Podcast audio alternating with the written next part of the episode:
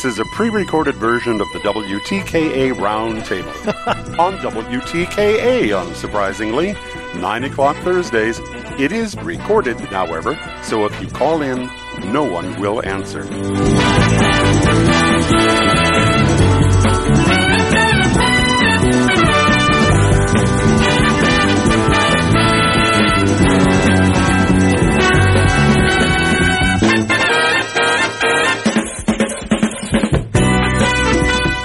We are back, folks, here on the Michigan Insider Sports Talk 1050 WTKA online at WTKA.com. Sam Webb, Mr. Ira Weintraub on the other side, and joining us or rejoining us, as you just heard from Seth Fisher, who gave us a, a great update on how his son Ryan is doing uh, out of the ICU on, on, the mend. So great to hear that. Uh, and great support from the MGoBlog community. For those that are just joining us, uh, Seth, you can uh, you can sort of let them know how how much their support has meant to you. Well, I thank you so I, the the community like I just posted on the board being like, hey, this is why I'm not writing this week, right? And out of the blue, people just started sending us things. Um, a lot of it has been like food donations or like you know uh, uh, DoorDash. Uh, I think we have so we have a good bank of DoorDash money now, and I can just order all my favorite Ann Arbor foods. So we had Fritas the other night. I was like, okay, we're doing this. I just um, the only thing I can't get anyone to do is like get it for is like pick it up and bring it here. But I've, we found this Korean barbecue place. I don't know if anyone knows about Seoul Street Barbecue, but if you don't know about that place yet, it is incredible. Is that the, where's that at? It's on Plymouth. It's like a hole in the wall. You can, you can't find it unless you're. Um, yeah, I shouldn't be telling people about this. like, yeah, you, th- you look like you're pulling into an apartment building. Okay. Okay. Yeah. They, All right. We'll keep that in mind. Well, uh, definitely support from from your viewership, your listenership, your your uh, readership over at the mm-hmm. blog. Definitely can can feel their support through you. Uh, of course, the guy who started it all at MGoBlog, Mr. Brian Cook. Brian, how are you this morning? I'm good. Glad to have you, man. And you know, I could only imagine what Brian Cook's dauber was like last week on the heels of all of this news of upheaval in college football. So oh. one re- one I know what it was like when I was on before it was all official. I can only imagine what it was like last week. All right. So now we're a week removed from that. And it feels like, it feels like we finally gotten to the point where there's just no more even possible right now unless Notre Dame, unless Notre Dame changes their their stance on independence, which I see no sign or signal of, of that happening. Do you do you sense any chance of Notre Dame's position changing on this in the aftermath of the ACC or the four members of the ACC saying no, we don't want to add Cal and Stanford to the mix. I, I mean, I just don't think like to change conferences for Notre Dame for all other sports, they would have to join either the SEC or Big Ten, which they don't want to do. Mm-hmm. So the only thing that I think would ever cause Notre Dame to give up their independence is if they didn't have a path to the playoff. And unfortunately, college football has not been ruthless enough mm-hmm. with the Irish to be like, yeah, no way. So yeah, they're they're going to be independent until such time as they cannot win a national championship. Yeah, I wonder if that day will ever come where, where the, the, the Big Ten and SEC, uh, where they come together and say, okay, we're going to play hardball with the Irish uh, specifically. There's a date. There's a meeting coming up on the 30th, which to me is going to be uh, the one of the more visible examples of whether or not the Big Ten and the ACC are capable of acting on a unified front. So they're gonna the, the college football playoff meeting normally scheduled for it was already scheduled for the 30th. Uh, you know, expansion, playoff expansion is uh, is afoot. It's coming next year. But now the Pac-12 is no more. So what's going to happen with the Pac-12 share? What's going to happen with their voting power? Now the position of the Big Ten is well, what should happen to their share? You should have it dispensed among the other teams, and it should be proportional to the number of teams in the conference, which obviously serves the Big Ten's purpose. And you would think that the the Big Ten and the SEC, from a voting block standpoint, will want to be unified. So they wield the most influence and they could step in to this meeting, Seth, and say, you know what? If you guys, ACC, if you other people who are in this meeting decide that we shouldn't get more voting power and we shouldn't get more money, all right, that's fine. We're going to remember that down the line because we're going to go do our own thing. If the Big Ten and the, and the SEC got together with that kind of uh, sort of uh, or that unified front, I really think they could wield a, a, lot more influence at this meeting coming up on the 30th. Absolutely. Well, they're, I mean, what what this has all been about is money. So they're gonna do whatever they can to grab more money. Because obviously, I know this has been hammered to death, but you know the there are no, um, even though we have elected officials in the regency to selecting these presidents and the presidents are supposed to be serving the higher good and the athletes are supposed to or the, the ncaa itself is supposed to be there to ensure um, it, things are uh, working out well for the athletes none of those parties seem to be interested in anything but what can my little area bring in the most so yeah, what the what they're all doing right now is they're lining it up because the players are going to get a piece of the TV money, and they don't want the TV the piece of the TV money to come from them. So they have to find a way to make more money to pay the players, so they they don't have to lose any of the money that they're making. Um, and the I don't I, I don't really care now every time i see like okay even the, the, even the adding washington oregon it's not like we're i'm looking at this and going yay this is going to change my feelings or anything because it's not going to stay put. Mm-hmm. They they've not created a stable system, and it's not going to be stable if the Big Ten and the SEC are coming together and saying we want to professionalize the sport more because we have basically professional uh, franchises here. Um, it's not going to be stable as long as Rutgers and Maryland are um, in the Big Ten, and Oregon is you know not able to play they, they have to play Rutgers instead of playing Oregon State. Like this this is not tenable. So uh, the systems that they've created right now and the meeting that they have on the 30th and all of that it doesn't really ring a bell for me because they're going to blow it up. They gave us a, a schedule a couple months ago and said here's our schedule for the next four years and that didn't last a month mm-hmm. right no you're right you're right well the other big story that happened while I was out, or since certainly since we last met, was the uh, the report that came out over the week with a statement from the the NCAA uh, uh-uh. saying this is not about the cheeseburger, this infractions case about uh, against Michigan, which again to me the, the cheeseburger has been a metaphor anyway.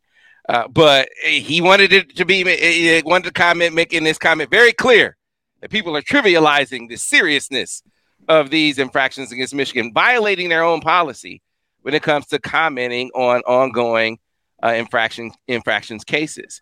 What does that say to you, Brian, about the the NCAA's uh, case, their their their feeling, their their leverage in this case? Because it really feels like they're flailing a bit now.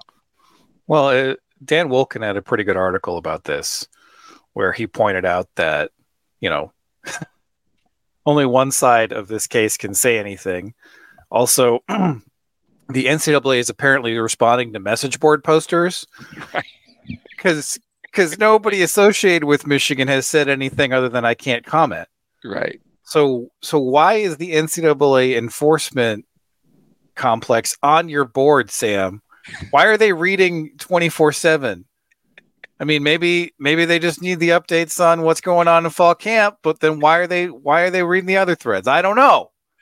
And so it, it does kind of feel like um, they're going to try to put their foot down and, and, michigan's just like we're not having this. You know we we had we had a, a program with what was it like 18 level one violations with the head coach directly paying people and they got nothing they got a slap on the wrist and and you're going to come here and say that the university of michigan had a couple recruits on campus, get, gave them a hamburger, and and that's that's worthy of of something. Like, come on, man! Like this feels like the last act of a dying organization, and they feel like, oh, we got to do something. This guy's really annoying, and I'm sure Jim Harbaugh has been exceptionally annoying through this whole process. well, he's like, never gonna. He's never. So let me full disclosure. I have not had a conversation with him about that. I wouldn't tell you if I had, but I can tell you categorically that I haven't had a conversation with him about this. But I know him well enough to know he will never say Seth Fisher that he lied or misled. That is never going to happen. So if you're at that impasse and you have an axe to grind with Jim Harbaugh, well, well, what do you do? He, clearly, his response has been what it's supposed to be: no comment. As much as he wants to say something, he isn't. So now it looks like he's going to coach every game. What does this spell for the future? Is this a is this a stance of a guy who feels like you know what? At the end of the day, NCAA is going to be even more toothless than they are now. Uh, in a, in a year, it won't even matter what kind of punishment they kind of they try to rain down, or like some national pundits are speculating, he's just going to coach this season, win a national championship, and go off to the NFL. The NCAA, one of the problems they've had uh, because they've been an incompetent uh, group of nincompoops for uh, well over 20 years at this point. You know, they they we point at Tennessee because the 18 level one violations. If you took half of my, you know, like a half a glass in any program in the SEC, or half the schools. And you know, we, I know stuff about Michigan State. I know some things about Michigan that happened under Rich Rod or Lloyd that are way worse than anything that's probably happened under Harbaugh, uh, as far as like breaking the NCAA rules are concerned but no one's it, the, their system was never uh, was was never really functional unless the presidents cared. And the only thing they had to go on was michigan's president cared. And all the presidents of schools that don't care they can't touch them. That's their system. And because that system is so weak because it's i think it started with miami they had like a booster who just you know the, the guy was running ragged and then told them everything. And then they couldn't get anything on him because miami said you know go go eat shoe. So uh, that's been their process and that's been their system. And because it's been going on for so long, anyone who's serious in that organization is long gone. If you know what you're doing, if you have a level of competency beyond a six year old who has Miller Fisher syndrome, you are probably not working at the NCAA. You are, you know, off. Um, you know, you're working for one of the schools, right? You're in, the, in a compliance department. So that leaves a vacuum for these jobs where you know you can go and investigate Jim Harbaugh if you want to. So if someone's got, uh, you know, someone's got a nephew and they want to get them a job, they can just stick them in the NCAA in the for- enforcement, and boom, you're, you know, you're immediately number three. Or if you are a rich guy and you got nothing else to do, you can quote volunteer for one of these jobs, and then you can go and act, grind whatever acts you want to. And I'm sure there's a difference between Harbaugh and his needs because Harbaugh's like yeah, I might be in the NFL next year anyway. What do I care what I do next year? Um, and the needs of Michigan, who are like, we want to be the school that's not cheating. We want to be the school that everyone looks to that that that shows people how it's supposed to be done. So I wonder if there's some incongruency between what Harbaugh wants and what Michigan wants, and and maybe that's one of the reasons why the quote talks broke down was that Michigan was trying to say, look, we'll, or maybe that maybe Michigan themselves was like, okay, we'll do four game suspension and whatnot, and the NCAA leaked that, and um, you know, Harbaugh, Harbaugh's not talking, but I other people are talking. People know where Harbaugh stands on this thing, mm-hmm. and his needs are definitely not the needs of the NCAA. So the whole thing is ridiculous. They, the the fact that they're going after Michigan now is just uh, if you understand how a dying organization works, that's the only thing they can do. They can they bring in people who have access to grind. Yeah, man. Uh, to steal a, uh, the the new word in our lexicon, thanks to Seth Fisher and Ryan Fisher, it, it's still really bitty though. Yeah. That that the NCAA can go out and comment on this, and Harbaugh is basically powerless to defend himself publicly. Uh, they haven't even taken to doing so privately, which I certainly would do. I mean, I get why they aren't. Uh, but two can, I mean, the, the, first leak from the NCAA was, you know, they didn't have a name attached to it, but it was them.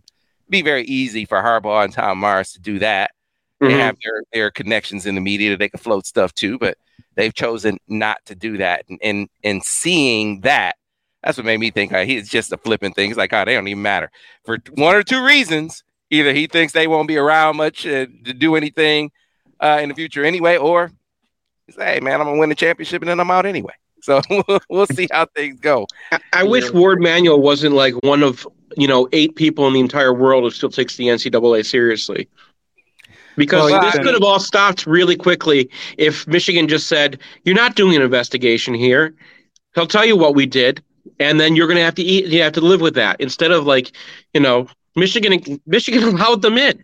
Michigan was trying to play ball, and that's kind of one of the reasons we got to this point in the first place. Is Michigan, not necessarily Harbaugh, but Michigan makes the decision. Warde Manuel and Santa Ono are the ones who make these decisions, not Harbaugh. Michigan let them in.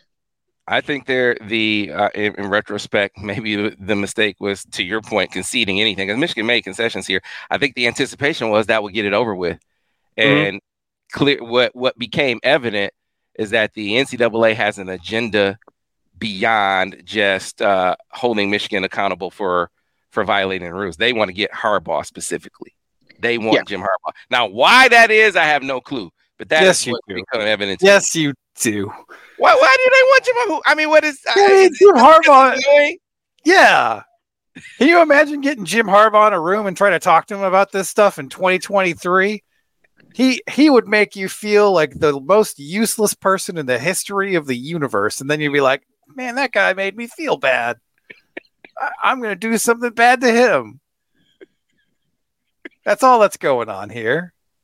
I agree. I agree that that's that that that happened, but that th- it would carry this thing out this far where they wouldn't take a, a an organization that needs a win. Like it was a win was being gift wrapped. Like you got Michigan on multiple level two violations, right? No, but level two. I mean, that's not a win. No, uh, no more than the Tennessee stuff was a win. The Tennessee stuff was a final affirmation that you can do literally anything, and the NCAA isn't going to ban you from the postseason for even one year. Well, but the, the concessions for Michigan came prior to the lack of punishment for, for Tennessee. I mean, they could have had this win back in, you know, January. Yeah, but level Yeah. two violations aren't a win. Ohio State has, you know, 25 a year or 50 a year or something, right? Every- like they, every- everybody has that number Yeah. a year, not just Yeah. Ohio State. Yeah. So, well, at any rate, they they want to get Jim, uh, and it sounds like it, they got told uh, go eat. Well, I was about to make another rip on on Eat- eat bitty, but. I'm going to stop there. Right, right, right, right, Same, right. right? Something about bit. Absolutely. All right, so let's switch gears and get off of that. You know, I, I got a call from CBS before the uh, the press conference on what was it Tuesday, and they were like, "Hey, you know, right, can you provide us some video of of Harbaugh's press conference because we want to run a whole, uh, you know, part of our newsreel on him reacting to the NCAA's uh, statement." I was like, "So you're gonna want a one word response because that's what you're gonna get," and that's exactly what he did. He spoke mostly about position battles, guys. And so, uh, most intriguing to me was his talk about the offensive line and, and particularly the tackle position, where he came out saying Karsen Barnhart has been the leader of the pack halfway through. And I'm wondering, were you how how struck were you by that or by anything he had to say about the position battles halfway through fall camp? Yeah, that jumped out to me too. Um, I've just I'm starting my season preview uh, right up of the offensive line, and I was just going over Barnhart and and Trente Jones from last year, and I was like, man, I graded Trente Jones a lot better than Karsen Barnhart, and I looked at Pro Football Focus, and we have some issues with their offensive line grading, but most of that goes away when you're talking about teammates because they're being graded by the same guy against more or less the same opponents in the same scheme and they had Trente Jones like 15 points clear of Barnhart, which is a huge gap. Um, so I was surprised when it felt like Trente Jones was healthy enough to play last year because he was getting on the field for those like bonus tight end snaps, that kind of stuff, but he wasn't back in the starting lineup. And I'm a little surprised again this fall that that Karsen Barnhart apparently is at the front of the line of tackle, just because from what we've seen on the field, like you know, Karsen has good feet. He's uh, agile. He's quick. He's pretty decent in pass protection. But if you get uh, JTT on him, he's going to have a hard time holding up in the run game. He just hasn't been that forceful as, as a tackle thus far in his career. And maybe that's changed. I mean, players develop at different rates, and offensive linemen develop slower than just about anyone except quarterbacks. And I was, we'll see how it, uh, how it how it pans out. But I was a little bit surprised um, that that Barnhart was apparently number one on the tackle depth chart. Seth? I mean, the one thing Barnhart has is he's played for Michigan more than all these guys. He's got way more snaps. He's got way more games played. And you start the fall camp, you know, I don't always trust the things coming out of fall camp. So when he says, you know, Karsen Barnhart's leading the, the pack, that could be a motivational thing. It could be a, we don't want Karsen to feel left out because he's the former, you know, he's a returning starter. Remember how much we did for Cade? We gave him, you know, we gave him a, a completely fair shot to keep his job even after JJ was passing him. And that's what you got to do when you've got a returning starter who's given everything the program. He's back for his fifth year. Like the Karsen Barnhart's given you a lot but he's the guy that you don't want to win that position because like Brian said, he's not not grading out as highly as Jones, even when they're playing already. Jones has, I think, more upside just because he's got those feet, he's got that strength that's out of out of this world, and you know, Myles Hinton is out there too. And when he comes online, I wasn't expecting Hinton to be competing at this, le- at even mentioned yet, but he's already getting some mention. Um, but when yeah, he comes online, that's going to be something too he's getting some mention, but what I think this is is um, he did not redshirt at Stanford. He did play in 2020, so he had he should have a six year available. So what I feel like this is is he's going to redshirt this year, try to get right as a football player. Some of his offseason quotes have been like, you know, I haven't really been focused on this. I haven't taken this as seriously as I should have, and so this feels like a, a ramp up year for him. And then LaDarius Henderson didn't participate in spring, so it makes hmm. total sense why he is not at on mm-hmm. top of the depth chart entering fall camp. Um, I think the expectation from everybody is that LaDarius Henderson will take that job, um, just because I mean he could have gone to the NFL draft and probably been a third or fourth round pick last year, and I don't think Karsen Barnhart is at that level. Um, and so then it, it really goes back to the right tackle job and well, whether it'll be Trente Jones or Karsen Barnhart. Mm-hmm. And my expectation was it would it would be Trente Jones. Trente Jones, yeah. Because I mean, you you remember last year that was not a position battle that went into the season, right? At the beginning of fall camp, Harbaugh said Trente Jones is the front runner, and it never really wavered from that. And I think right. what we saw on the field is like, okay, I understand why that was the case. So things change. I mean, guys develop. We'll see. Yeah, I think uh, you know he he was also laying the foundation for the Michigan method, as some other program called it, where you're gonna have one one set of guys start one game, and next set of guys start you know game two, and then is that decide. is that gonna happen this fall?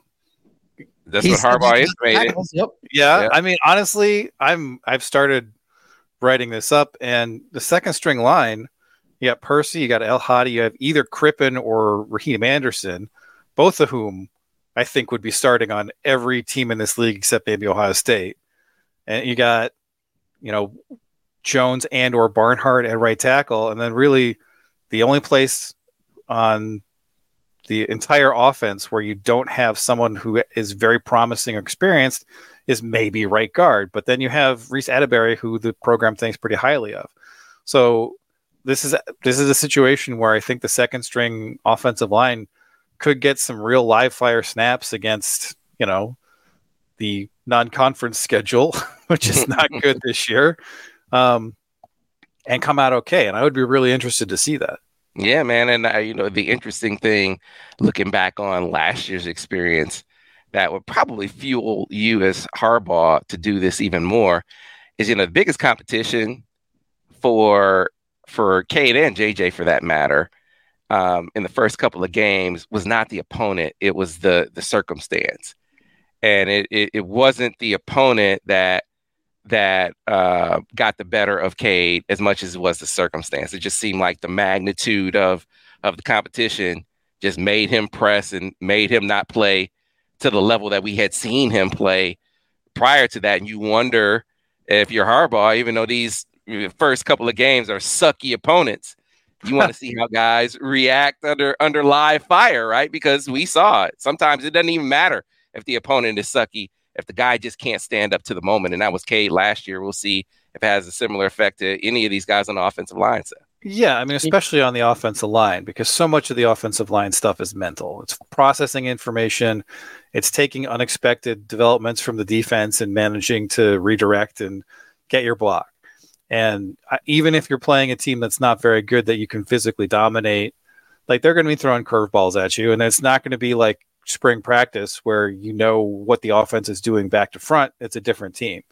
So I think there's a lot of a lot you can learn in there. I mean, I I have done these UFRs for a long time, and I will clip backup offensive linemen against you know Hawaii's third string because you can learn stuff from that. And there's a couple of Raheem Anderson clips from last year that are great, like recognition, just kind of stuff where I'm just like, man, I can't believe this guy isn't pushing to start, but hmm. you look at the guys in front of him and it's like, well, sometimes it do be like that. yeah. right. Right, right, right, right. All right, so I need you guys to, to help me with something as we come back on the other side. So we've it's preview season. You guys have a great preview magazine. I know you looked at all these other teams, and I was struck. I did a uh, an interview on the Cover Three podcast. One of the questions from Bud Elliott was, "Hey, so who's the best running back group in the Big Ten? And I'm like, how, how is this even a How's this even a, I mean, I seriously, I, I reacted and I'm like, how is this even a question? Like, you is this like one of those deals where you just want to get a reaction out of me? But that's like a, that's like a thing that people are talking about. Penn State having the, the better running back, and that's not to say that just as I think Michigan's is better, that Penn State is some slouch. But how is this even a discussion? Similar thing occurred yesterday with Steve Clark as we were previewing Penn State, and he said, you know, Penn State is rated by Phil Steele as the best secondary in the Big Ten. I'm like, how how is someone rating Penn State's returning secondary over Michigan's right now? So help me with that. Well, I want you to sort of assess for me where, from a position standpoint, those two in particular, but we get into others, how Michigan lags behind some of the teams that they're, you know, the rest of the, the, the Big Ten teams that they're being compared to that are ahead of them, according to some pundits. We'll get to that on the other side here and go below roundtable on Sports Talk 1050 WTKA, the ticket. I feel like I'm, um, you know, missing the memo on Penn State. I, I really do, uh, because I mean, you got pundits thinking, acting like they're about to be the, the the squad that rises up, and not just because of Drew Allar, but because they're they're talking about their secondary losing Joey Porter Jr. and Ji'Ayir Brown and potentially being better. I'm just, I, I don't know how you come to that conclusion. Maybe they're listening to you talking about Kalen King all these years, and they're like, okay. I mean, Sam, Sam loves this guy. I do love Kalen King. I think that was a big miss for for me. I think Michigan thinks it was. They thought it was a big miss at the time. Yeah.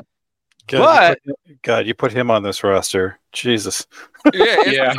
It's, it's, it's that, but but but who am I talking about more, Kalen King or Will Johnson? Well, yeah, I mean, Will Johnson is probably going to be an All American this year, but Kalen King could also be an All American. Like they're very close. and I think Johnson has more upside because of his size and he's younger, but like if you're starting a secondary, Kalen King's a pretty good piece to start with. So let's let's call that a wash then. I'll yeah. I'll give that. We'll do this on the air, but we'll say even though I think it's Will, they they balance each other out. I still yeah. got Rod Moore, who yeah. is one of the best safeties in college football. I still got Mikey Sainristil, who could play corner safety or nickel, and probably be as good at any of the positions. But Harbaugh said we are at our best when he plays nickel, and we saw what a difference maker he can be there. And I think Makari Page is one of the most improved players in the secondary. The question mark you have is that other corner spot. But if you're looking at Penn State, you can't tell me they don't have one or two uh, question marks just as big. Yeah, I mean, I'd agree with that. I mean, I think part of it is just like Michigan fatigue in these preview magazines. Mm-hmm. Like Phil Steele isn't going to say Michigan has the best everything in the league. I say that to Ira. Like, yeah, is, is that what is going on here? That they're just trying. Okay, well, I got to put some other team in there because I got Michigan at the top of the running backs. I got Michigan at the top of the offensive line. Like I got to put some other squad up here. Is maybe that's yeah. And they got Keaton Ellis too. It's not like they're, um, you know, they and they, I, I like I like their defense. I mean, I think Penn State's gonna have a better defense than offense. The reason I think people are overrating Penn State isn't their defense at all. It's it's they are looking at the stars on uh, Drew Allar, the the new uh, the, the new stud. Mm-hmm. And Penn State always does this. They always get this new quarterback. Right? Remember Christian Hackenberg, his freshman year, he's like so great in the bowl game, and then the next year he's like, okay, this guy's going to be a superstar, and he's the same Penn State quarterback they always have. You don't have an offensive line; these guys get ruined over time, and then they just kind of make it work. I think they had a really good quarterback last year, a great quarterback last year, and I think they're Michigan or Penn State fans kind of got fatigued, right? They're they're they got sick of Sean Clifford like they did with Hackenberg and the forgetting the name of the guy between them too, but like well, they just yeah. You, you, you, being sick of Hackenberg was warranted. I think that's a great. That's, that's right. fair. But Clifford was awesome. Clifford, well, Clifford was awesome last year. If they think they're going to get better play out of Drew Allar than they got out of Clifford, they're they're nuts. They're nuts. I don't care. That guy was awesome last year. He made things work even when their when their offense was breaking down. You could not rush him on the outside because he was going to escape. And you know the the amount of hits he took and got back up again, which you need to do when you have an offensive line. Penn State's got like one offensive lineman, and all the rest of them are terrible. Like Drew Allar is not that guy. He's not that accurate. Talk a little, just a little tiny bit of recruiting. I'm sure you're seeing this on the blog. Brian, but uh, you know, folks are obviously in a panic. How how concerned? What's your level of concern with how All right, guys, here we go. Stand by. on with Michigan? We'll get into that. So, fellas, my MGoBlog brother Seth Fisher, and of course Brian Cook. I asked you in the break, and we kind of talked about it in, in the break. Where is this sentiment first that Michigan doesn't have the best running back uh, tandem in in the Big Ten? Understand when I ask that question I'm not saying that Michigan has the best and then that Ohio State and, and Penn State are slouches. But how is this even a debate given what we saw from that group, uh, the, this tandem last year? How do you even legit have a legitimate discussion about this like it's a question? Well, I think the way you get there, and this, this is not me endorsing this, is one, you're Phil Steele and you're sitting down and you're trying to write – your Big Ten preview and, and like the top of every group is Michigan, and you're like, this is bad. I can't publish this. Nobody's gonna buy this. And so you're like, ah, well, you know, Kaytron Allen and Nicholas Singleton had pretty good years last year. And I mean, to be fair, those guys averaged about six yards a carry behind the Penn State offensive line, which is not the Michigan offensive line. So you can like maybe fudge it now. Is either those good Blake Corum? No. Is either those get Donovan Edwards? No. I mean, they're good. They're good, but they're they're not able to just dust people in the backfield like Corum, and they're not NFL level receivers like Donovan Edwards. Now, the secondary stuff is, I don't know. I mean, Kalen King is a hell of a piece to start a secondary with. And then their second cornerback returns as well. And he had a very solid year last year. His name escapes me. They got to replace a couple safeties, but they have a history at Penn State of producing safeties. Um, so seems like every year, like before it was Jyaire Hill, it was uh, Jaquan Brisker mm-hmm. the year before. So I think that you can maybe project and say that like, okay, whoever they have stepping into that safety spot is going to be pretty good. But yeah, the main factor I believe is uh, you got to spread the love around when you got a preview magazine.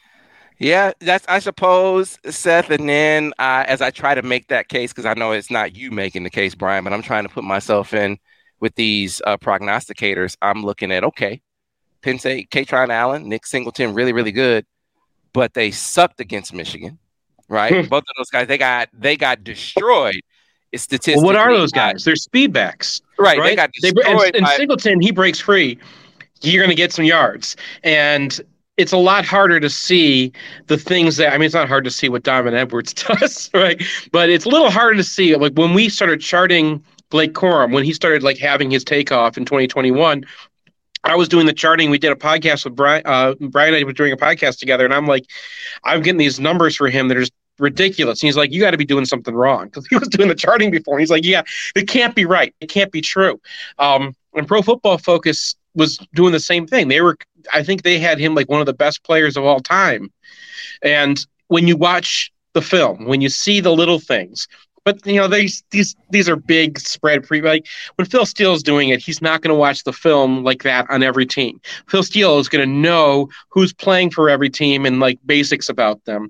But he's Mm-hmm. like he's got to lean on stats. He's not going to be able to do the kind of you know grainy work that we do on just a few players, right? Well, so we see well- things about Corum that they don't. Well, do this, Phil. Steele. look at head to head, and they got just run out of the the gym or run out of the stadium that day, where both Blake and and Donovan had over 150 yards rushing in that game, and then look at them against Ohio State. Kaytron Allen and Nick Singleton didn't have big days against Ohio State like like Donovan Edwards did. So I'm just like I'm trying to figure it out, like how how you. But okay, you get over to the secondary, and I think it. I, I I'm finding myself in the same position saying, man, Ji'Ayir Brown was a player.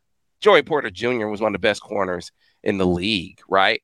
Even if you believe, uh, you know, even if you believe Kalen King is that dude, which I do, I look around at the other pieces of the secondary. I'm like, man, Michigan has more proven guys returning than Penn State. And okay, maybe he's Manny Diaz's guy, right? Maybe Phil Steele and he gets info from Manny Diaz all the time. Year one, Manny Diaz versus year one of Jesse Minter. Who you taking? Uh, I'm, again, I'm trying to find how how you arrive at Diaz. Manny Diaz got rocked by Michigan last year. Uh, that makes me a little concerned for this year because, like, the the degree to which Michigan got Manny Diaz last year, I think what they're looking at is Michigan's second corner is we, we cast about until we got a guy from UMass and he's leading the the pack right now.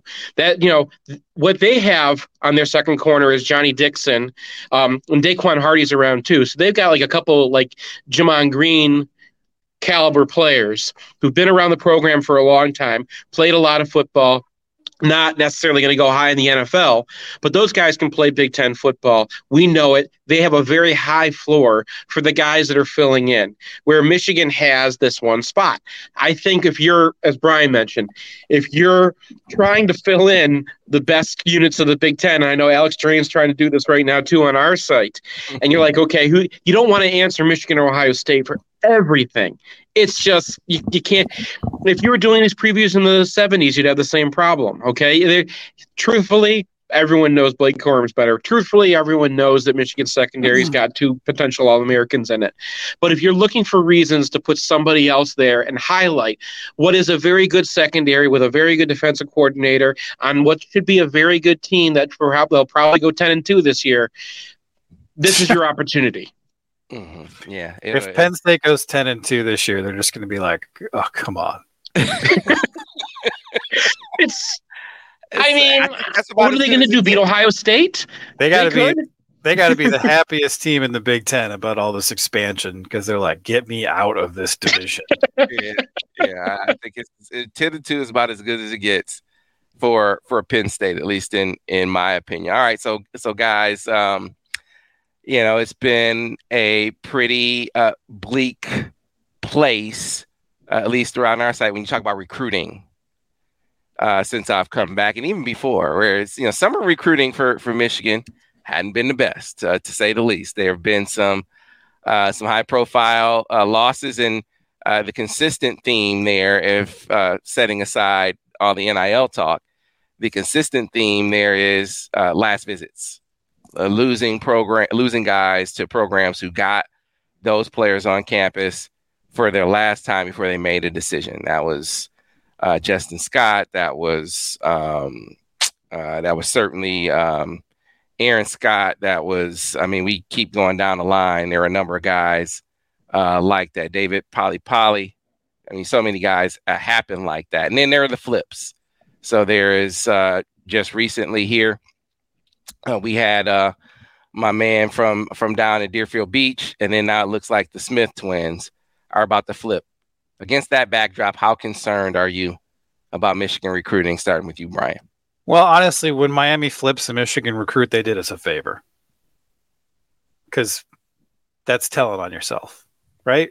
Like the kind of person who's like, "Hey, I'm going to go to Miami to play football," isn't going to work out at Michigan, probably.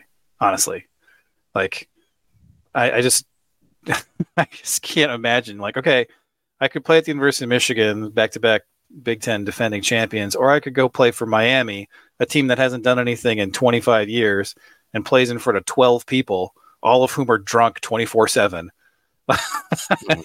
Just, I don't, I don't think it's a, I don't think it's a loss. I think that's someone who is going to wash out of the program.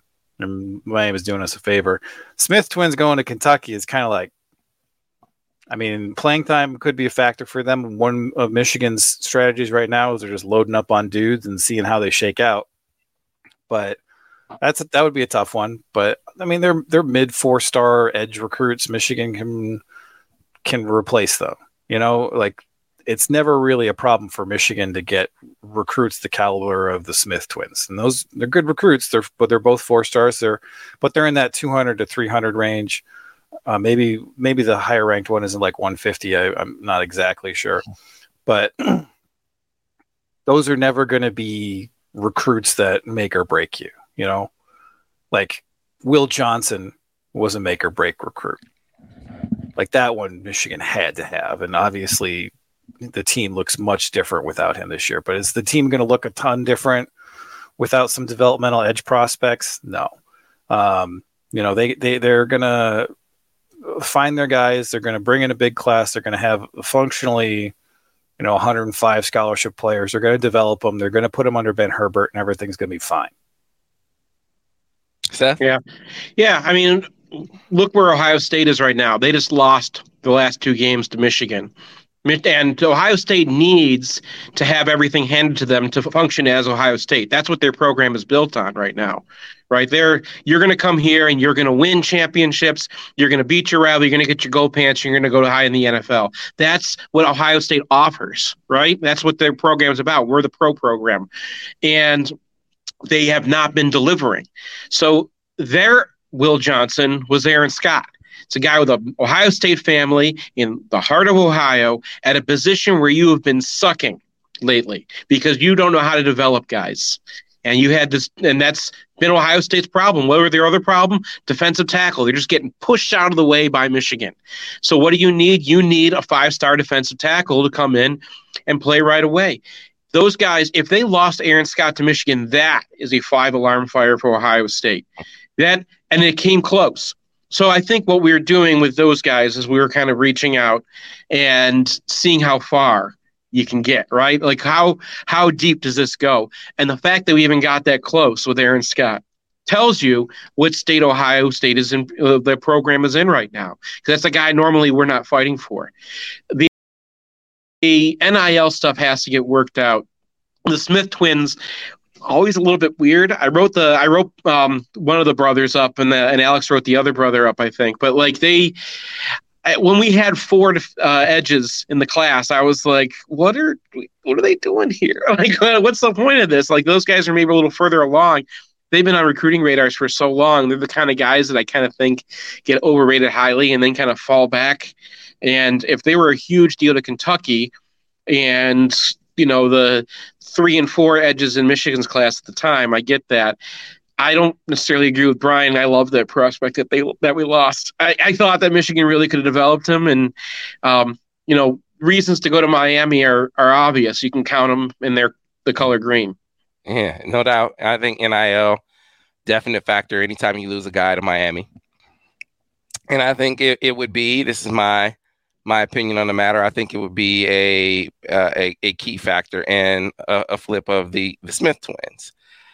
And so I understand the the sentiment, and yet while there's reason for uh, you know some concern, panic, I, I think is is an overstatement for a few reasons. You just named one.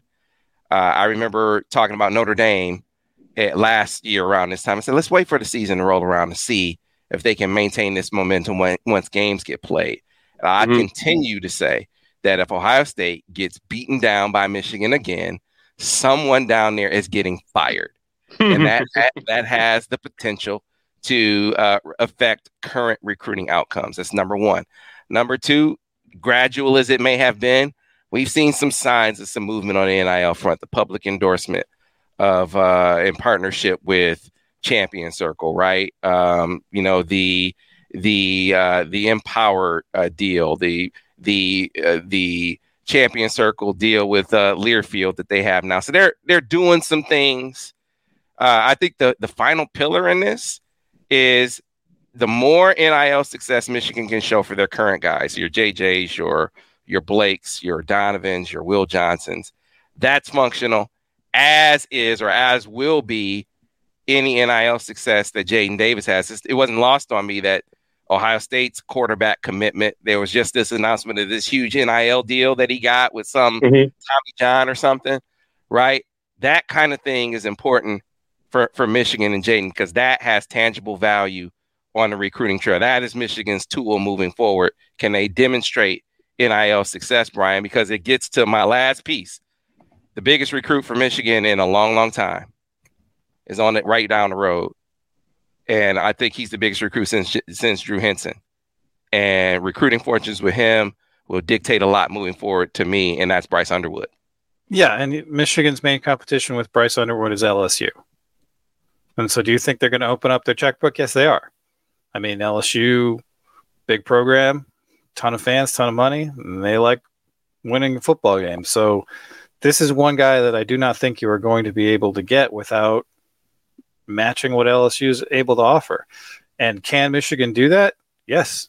If they're so inclined, they can do it.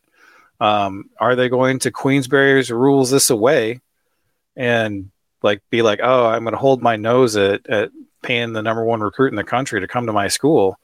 We'll see. Um, I, I it seems like that would be the only thing that would would change his mind at this point, right? Because it feels like he's, he's on campus every every other hmm. day, and he loves Kirk Campbell. And Michigan's right down the road. They've had more recent success than LSU, which is kind of scuffling a little bit. And you know, it's close to home. So from everything that I've gathered, it looks like that's just going to be it. Like if Michigan can match the number, they will get this kid. So match the number. That's I, it. That's it. I, I just I, I just want to add to that, man. LSU is never going to have the greatest children's hospital in the country, yeah, in the world. And when you look at the names downstairs, like when you walk in, that's where Michigan people put their money first, and that's I, that's the donor class. Those are the same people we're talking about. So, like, are we going to put our money towards this, or are we going to put our money towards other things? We already have, we have a lot of other things that Michigan people put their money towards, and that's what we're competing with. And I think the question is a harder one to answer than we thought because it's not like the money is just infinite, and they want to give to things that matter here. And in the LSU, they want to give it to quarterbacks. Yeah, it's a great way to close, Seth. Best hospital uh, in the in the world, in the country, uh, in both. All right, so uh, can speak from experience there. Thanks a lot, fellas. Another very spirited discussion. To the rest of you, we'll see you tomorrow here on the Michigan Insider on Sports Talk 1050 WTK, the ticket, the official voice of University of Michigan Sports.